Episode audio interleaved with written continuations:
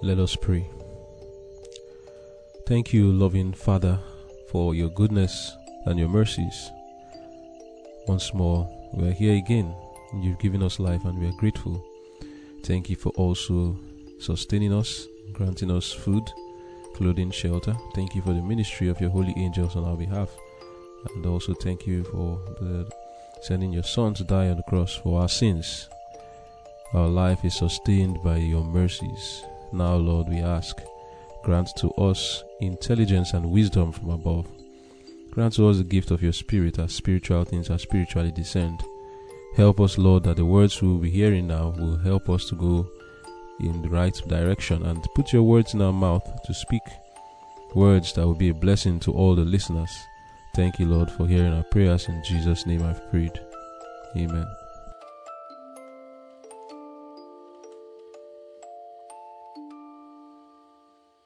Our High Calling, December 21. The Cross Before the Crown. Yea, and all that will live godly in Christ Jesus shall suffer persecution. 2 Timothy chapter 3 verse 12.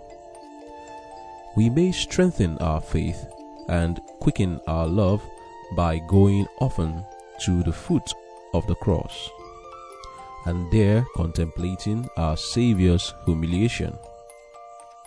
Behold the majesty of heaven, suffering as a transgressor, spotless purity, untarnished righteousness did not shield him from falsehood and reproach. He meekly bore the contradiction of sinners against himself and yielded up his life that we might be forgiven and live forevermore. Are we willing to follow in his steps? The only reason why we do not now suffer greater persecution is we do not in our lives more faithfully exemplify the life of Christ.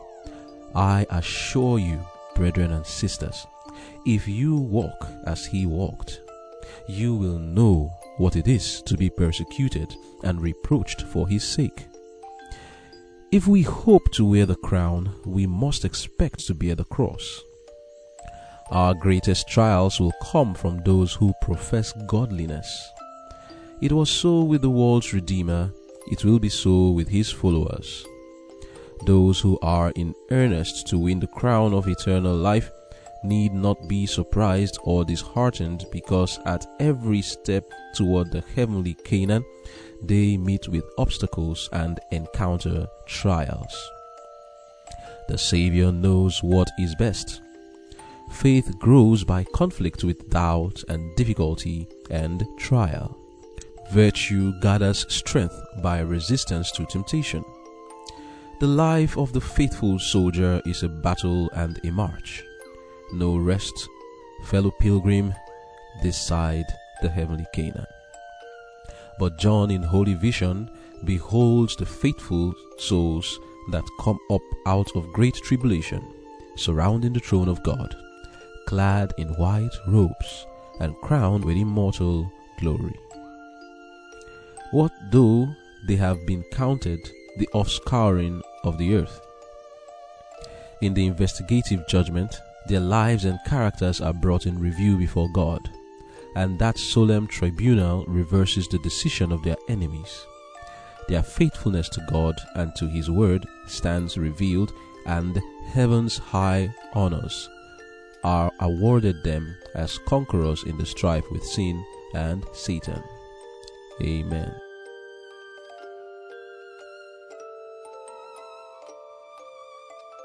The title of this devotion is The Cross Before the Crown. Our key text says it all. It says, Yea, and all that will live godly in Christ Jesus shall suffer persecution. That means, if you look at this text, all, not some, all that will live godly in Christ Jesus will suffer persecution. Then, if one is not suffering persecution,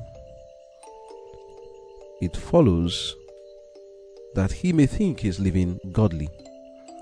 But he is not. He's not living godly because all that will live godly in Christ Jesus shall suffer persecution to one degree or another. It doesn't mean that you'll be nailed to the cross. It doesn't mean that you'll be flogged. It doesn't mean that you'll be killed. But persecution reveals itself in various ways. It reveals itself in injustice, oppression. It reveals itself in facing the contradiction of sinners. Family persecution, you may have issues with your family members. You may be insulted, be ridiculed, be scorned, be maligned, misrepresented, and there will be lots of falsehood against you. That is persecution. It may not get to the level of being beaten, but some, of course, will be beaten.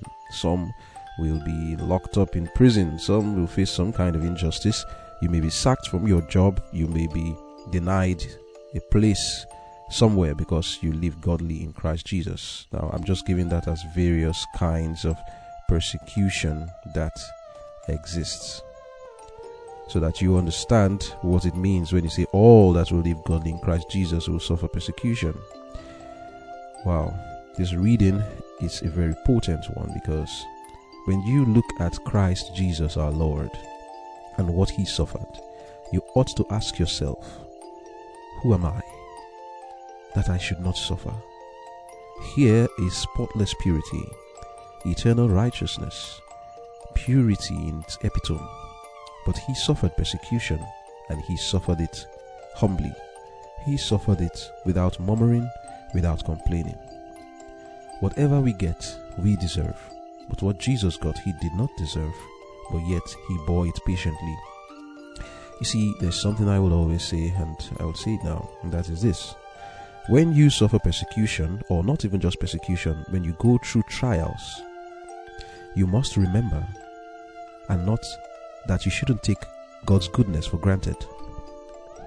You must remember that it is not your right to have everything going right for you. You must remember that if God were to treat us according to our sins, we would have even been getting worse than what we are getting today. So when we go through trials and persecution, you must rejoice. The reason being that if you were to be paid for all the sins that you have committed, it would even be worse than what you are passing through. Therefore, when you go through trials and persecution, don't complain and murmur, but remember that there was one more holy than you are, more righteous than you are. He did not deserve any cross or pain or suffering, but yet he got it. But you deserve it. You deserve it and even much more. And he even bore it for you. So any small persecution we pass through, this was what Job understood while when he said, Should we get good from the Lord and not only, only good from the Lord and not evil? Job did not take God's goodness for granted. He did not see it as his right. So that when it departed from him, he still glorified God. He did not curse God. He understood that it was not his right for everything to go well for him. So when things went bad for him, he still stood by the side of God. But that's in trials. Now, what of persecution? Persecution comes from living godly. That's what it says here. Now, let us talk of persecution, not trial per se, that just comes not necessarily before because you are doing the right thing, but it's just what we face in the world trials. Persecution, the kind of persecution being referred to here, is a persecution that comes because of the life that you're living. And the reading here makes it clear that if, if the only reason why we do not suffer greater persecution is we do not in our lives more faithfully exemplify the life of Christ. And then he says, I assure you, brethren and sisters, if you walk as he walked, you will know what it is to be persecuted and reproached for his sake. Now, I cannot say that I do not have an experience in this. I've told some stories in previous devotions, but then even that to me is nothing. What is that persecution? To lose your job, to be insulted and scorned. Those are little persecutions, but the fact is, many of us see this persecution coming. We understand that there will be persecution. Therefore, we choose not to live godly. We deny Christ. We run away when it is time to show before the world what we believe. We always, many times, not everybody, but people who do not suffer persecution usually blend with the world when the time comes to stand out. And in blending with the world, the world loves his own and therefore they will listen to you. That's 1 John chapter 4 reading from verse 4, I believe. When they when you speak, the world loves its own, and therefore they will listen to you. But if you were not of the world, if you were living a godly life in Christ Jesus, you will suffer persecution from the world. So, what is this? In your home, in your family, are you standing up for what is right? Or are you blending with everybody to do what is wrong? If you do do what is right, if you stand up for what is right, and I will be specific, specific now, the living of the godly life has to do with the commandments of God. If you abstain from all manner of evil, from all appearance of evil in your home, your family members will take note of it. If you are among people who are just like yourself, they will blend with you and you will win them over to Christ. But most times, if you are among people who are so called godly and you are showing something that contradicts their life, you choose not to join them to go to the beach. You choose not to join them to watch the Nollywood and Bollywood movies and Hollywood movies. Instead, you stay away. You don't listen to the worldly music with them when the discussions come up that you know is gossip or is not a very good one, you keep silent or you walk away. I tell you, my brethren and sisters, just practice this and you will suffer persecution in your home. Like I said, if your family members are people who still love these things, but some most times you will suffer persecution, or you may win them over to Christ, any of the two. And then when you go to your school or you go to the office where you work, or in your business and you stand up for what is right, you'll find out that just like Daniel, people will hate you. And they will do things against you to destroy you or to make you leave that place because your life is contradicting theirs. If it were not Christians, of course, you may even have it easier. But the greatest persecution comes from those who claim to be Christians. It comes from them. Our greatest trials, like we read here, will come from those who profess godliness. It was so with the world's Redeemer, it will be so with his followers, and it is a fact. The people who persecute God's children the most are the people who claim to be God's children themselves. But because your life is in harmony with the law of God and theirs is not, and yet they claim to be godly, they will persecute those who are living the godly life. Now, the title of the devotion is The Cross Before the Crown, and that is trying to tell us that if we don't pass through this persecution, which is our cross, if we don't carry our cross, we will not get the crown. Jesus carried his cross and suffered greatly for us. It says, Behold the majesty of heaven, suffering as, as a transgressor. Spotless purity, untarnished righteousness did not shield him from falsehood and reproach. He meekly bore the contradiction of sinners against himself and yielded up his life that we might be forgiven and live forevermore. Are we willing to follow his steps? If Christ, our Savior, and I wish the Holy Spirit is setting this thing closely to your heart. Imagine the Lord and Savior Jesus Christ, righteous as he was, suffering persecution and bearing it humbly without murmuring or complaining. It's an example to us that if we hope to wear the crown, we must expect to bear the cross we must bear our cross. We must carry our cross. Even Jesus said it, He that will come after me, let him deny himself and take up his cross and follow me. This cross is always there. You would see it even before it comes. You know very well that when you keep the Sabbath at all times and you don't compromise at any time, one time or the other, you may lose something. You may have to miss an examination. You may have to not go to work and be fined or punished for not coming to work on Sabbath or you may even be sacked from your work because you refuse to work on Sabbath. You know very well that when you don't join people in morality, because of that, they will sideline you and separate you from their company. And when you don't join them in telling lies and doing evil, they will treat you as an outcast. You know, many of us know, and that is the reason because we are afraid of persecution, we join them. Because we are afraid of persecution. But Jesus was not afraid to suffer for us. And do you think, by any means, that you who are not ready to suffer for Christ in these little things, little things, nobody is nailing you to the cross yet. Nobody is flogging you on your back with 40 stripes and thorns on the, on the whip. Nobody is placing a crown of thorn on your head. They are not taking you from Pilate to Caiaphas and back to Pilate and back to Caiaphas. No one is doing that to you yet, but yet you are running away. Just little persecutions. Just little persecutions. Why will you think that after running away after denying Christ in such a manner that he will prepare a place for you in his kingdom? He said, He that will come after me, let him deny himself and take up his cross and follow me. And if you do not take up your cross, there will be no crown for you, my brethren and sisters. No crown for those who will not take up their cross. Take up your cross today and stop running away. Keep the commandments of God regardless of whatever consequences that comes with it at all times. Do not cut corners at any time, and you will receive your salary, which is persecution. And when it comes, rejoice that you are counted worthy to suffer for Christ's sake. Rejoice that you are counted worthy, for that is the reward for you. And it says, So treated they the prophets of old. That means you are like a prophet too. It is a privilege to suffer for Christ's sake. It's a privilege. It's something that you should understand that if, like Peter, when he was about to, be nailed to the cross, he felt, oh, they are giving me the exact same cup that my master drank. You know what it is to drink of the cup of your master? It's a high privilege. And that was what was given to Peter. He was given to drink of the cup of his master, and he said, No, no, no, don't do that to me. Instead, nail me upside down. I am not worthy to face the same thing that my master faced, to drink of the same cup he drank.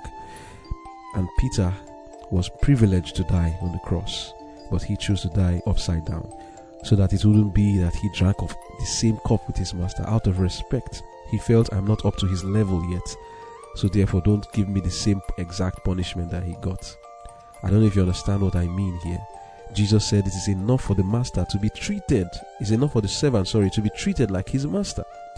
If you are given the same thing that your master was given, then you are great. If the devil has considered it or God has considered it that you are worthy to drink of the cup that our master drank, then glorify God. Glorify him. You must understand it in that manner that persecution is a privilege. If you are suffering for Christ's sake, it is a privilege and not something we should weep for. My or my my appeal to all of us is do not run away. Stand for God. If you keep running away, He will deny us too. May God help us in Jesus' name. Amen. Wow, what a privilege indeed that we are called to suffer for Christ's sake. And like my brother said, the disciple is not above his master, nor the servant above his Lord. It is enough for the disciple that he be as his master, and the servant as his Lord. The, the privilege being that we will receive the same help, receive the same honor. No wonder Jesus said, He that overcometh, the same shall sit with me on my throne. It must be there is something for all of us to overcome before the conditional statement is said, He that overcometh. It's a privilege that Jesus is calling us to rise up to his throne. Brethren, we ought to also understand that what is at stake here is eternal life. The Bible calls what we go through here our light affliction. Indeed, is our light affliction. For what is going to be revealed to us is an exceeding weight of glory that we should be called the sons of God. I was told a story that one of the ways which the eagle trains the eaglet, it's an amazing story, is by letting the eaglet out of the net. After a certain period of time.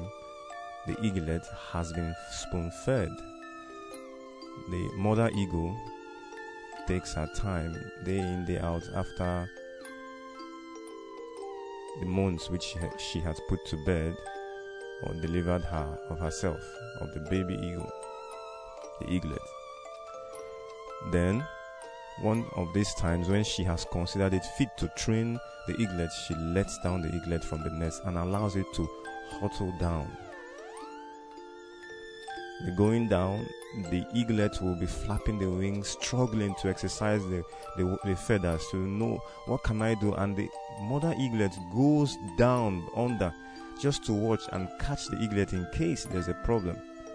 But the eaglet has to exercise the wings and the faculties of the mind and the strength, God given strength given to it. But without the exercise, without the battle in the wind, without the battle in the storm, without the battle it is exposed to, it will not learn how to fly. It may feel very comfortable. in the nest because, of course, she's been spoon fed. But it is love. It is love that makes the eagle, the mother eagle, let out the little eaglet. God loves us. We are told that Jesus himself learnt obedience by the things he suffered. That's Hebrews 5 verse 8. Though he were a son, yet learned he obedience by the things which he suffered. And being made perfect, he became the author of eternal salvation unto all them that obey him. How did Jesus learn obedience? The things which he suffered. He was brought into a position where he had to, there had to be some difficulties. He, ha- he was called names. He was mistreated for showing a better way of life. Satan wanted to make it impossible for him to present to, to present virtues, godliness. God expects obedience. But Satan wanted to make it hard for Jesus. Now, Jesus remained faithful, and in obeying God and in passing through the suffering, he now expressed patience. He expressed gentleness, kindness, a forgiving spirit. All these virtues are expressed when we go through trials. And it was through the sufferings that he went through that these virtues were brought forward. It is in tough times that tough people are made manifest or are shown. So when the t- going goes gets tough, tough people get going. But the virtue or the power to do this comes from God. Now we are told we are told that we should greatly rejoice, though now for a season, if need be, ye are in heaviness through manifold temptations. Why? Verse 7 of 1 Peter 1, 1 Peter 1, verse 7, that the trial of your faith, being much more precious than of gold that perisheth, though it be tried with fire, might be found unto praise and honor and glory at the appearing of Jesus Christ. The trial of our faith. We are told that the Savior knows best what we are lacking. He knows if I am a coward.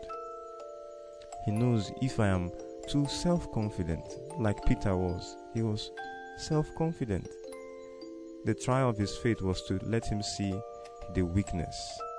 But then, after that experience, Peter was a very, very mighty man. His boldness now, as we are told in Acts, was not of self again. The, the, the people saw that this man had been with Jesus. The Jesus, not if Jesus had not permitted him to go through those trials, he would not have realized his weaknesses. Again, the Savior knows what is best. Let's trust him. Faith, which overcomes the world. Faith, which stands the test, grows by conflict with doubts and difficulty and trial. Virtue gathers strength by resistance to temptation. The life of the faithful soldier is a battle and a match. So, we need to understand that God wants us to develop virtues that can withstand. God does not want us to be moved by anything. Satan may want to rope us in with the things of this world, but God does not want us to be roped in by anything. We are told he was not rejected, he was not dejected, that is, discouraged. He was not emotionally down. He was not in despair, in depression because of censure. Neither was he elated by applause. God wants us to have that kind of mindset. And for a time, we may have to go through difficulty and trial. Wherefore, take unto the whole unto you the whole armor of God, that ye may be able to withstand in the evil day, and having done all, to stand. And we are told above all, take the shield of faith, it ye shall be able to quench all the fiery darts of the wicked. I want us to be encouraged, brethren.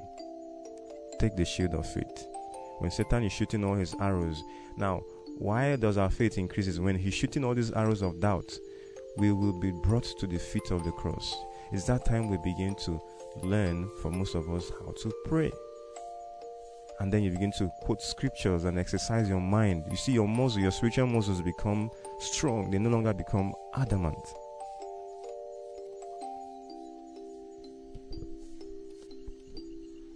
Someone who has gone through this kind of situation, Paul would say in Romans 8, verse 35, Who shall separate us from the love of Christ?